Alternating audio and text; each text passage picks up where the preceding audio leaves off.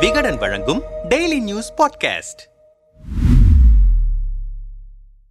நித்யானந்தா இந்தியாவின் பிரபலமான சாமியார்களில் ஒருவராக வலம் வந்தவர். பின்னர் வெளியான வீடியோ அதைத் தொடர்ந்து கடத்தல் குழந்தைகளை சட்டவிரோதமாக அடைத்து வைத்தல் போன்ற சர்ச்சைகளில் சிக்கினார். அவரை கைது செய்வதற்கு போலீசார் தீவிரம் காட்டினர். இவற்றிலிருந்து தன்னை காத்துக் கொள்ளும் வகையில் வெளிநாட்டுக்கு தப்பி சென்றதாக சொல்லப்பட்டது. இதனிடையே மத்திய ஈக்வட்டாரில் தீவு ஒன்றை வாங்கினார் என்றும் அதற்கு கைலாசா நாடு என்று பெயரிட்டு கொடியையும் வெளியிட்டார் எனவும் தகவல் பரவியது. மேலும் அரசியல் அமைப்பு பாஸ்போர்ட் சின்னம் ஆகியவை அறிமுகம் செய்யப்பட்டது இதற்கிடையில் நித்யானந்தாவுக்கு உடல்நிலை சரியில்லை என்ற தகவலும் வெளியானது. ஆனால் அவரை பின்தொடர்வோர் நலமுடன் இருப்பதாகவும் தெரிவித்தனர். இந்த நிலையில் ஜெனீவாவில் ஐக்கிய நாடுகள் சபையில் பொருளாதார சமூக மற்றும் கலாச்சார உரிமைகளுக்கான குழு நடத்திய விவாதத்தில் நித்யானந்தாவின் கைலாசா பிரதிநிதிகள் கலந்து கொண்டு பேசியிருக்கிறார்கள். தன்னை விஜயபிரியா நித்யானந்தா என்று அறிமுகப்படுத்திக் கொண்ட பிரதிநிதி கைலாசா என்பது இந்து மதத்தின் முதல் இறையாண்மை கொண்ட நாடு. இந்து மதத்தின் உயர்ந்த தலைவரான நித்யானந்தாவால் கைலாசா உருவாக்கப்பட்டது. நித்யானந்தா இந்து மதத்தின் மரபுகளை புதுப்பிக்கிறார். இந்து மதத்தின் பூர்வீக மரபுகள் மற்றும் வாழ்க்கை முறையை புதுப்பிப்பதற்காக எங்கள் தலைவர் நித்யானந்தா கடுமையான துன்புறுத்தல் மனித உரிமை மீறல்களுக்கு ஆளாகியிருக்கிறார். நித்யானந்தா மற்றும் கைலாசாவில் இருக்கும் புலம்பெயர்ந்த இருபது லட்சம் மக்கள் துன்புறுத்தப்படுவதை தடுக்க சர்வதேச அளவில் என்ன நடவடிக்கைகள் எடுக்கப்படும்? கைலாசா நூத்தி ஐம்பது நாடுகளில் தூதரங்களை கொண்டிருக்கிறது. மேலும் பல தன்னார்வ தொண்டு நிறுவனங்களையும் நிறுவியிருக்கிறது என்றார். இது ஒரு புறம் இருக்க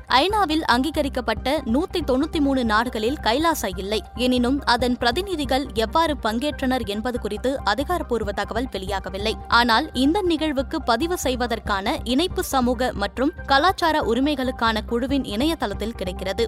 சிஇஎஸ்சிஆர் அலுவலகத்தின் வலைதளத்தின்படி அது தற்போது பொருளாதார சமூக மற்றும் கலாச்சார உரிமைகள் மற்றும் நிலையான வளர்ச்சி பற்றிய பொதுவான கருத்தை உருவாக்கும் பணியில் இருக்கிறது. இரண்டாயிரத்தி இருபதாம் ஆண்டு முதல் பல ஆலோசனை ஆலோசனை கூட்டங்கள் நடத்தப்பட்டன. இதன் அடிப்படையில் பொது கருத்தின் முதல் வரைவை தயாரிக்க முடிவு செய்யப்பட்டது. அதன்படி சம்பந்தப்பட்ட பிரதிநிதிகள் குழுவின் ஆலோசனையின் இறுதிக் கூட்டத்தில் பிப்ரவரி இருபத்தி நான்காம் தேதி விவாதம் நடைபெற்றிருக்கிறது. சிஇஎஸ்சிஆர் என்பது பொருளாதார சமூக மற்றும் கலாச்சார உரிமைகள் மீதான சர்வதேச உடன்படிக்கையை செயல்படுத்துவதை கண்காணிக்கும் பதினெட்டு சுயாதீன நிபுணர்களை கொண்ட அமைப்பாகும். ஜெனீவாவில் உள்ள ஐநா மனித உரிமைகள் அமைப்பு தங்கள் கூட்டத்தில் எந்த அமைப்பை சேர்ந்தவர்களாக இருந்தாலும் அவர்களை பேச அனுமதிக்கிறது. இதை பயன்படுத்திதான் கைலாசா பிரதிநிதிகள் பேசியிருக்கின்றனர் என்ற தகவல் வெளியாகியிருக்கிறது. இதைதான் தங்களுக்கு ஐநா அங்கீகாரம் அளித்துவிட்டது போன்ற தோற்றத்தை நித்யானந்தா ஆதரவாளர்கள் ஏற்படுத்தி வருகிறார்கள்.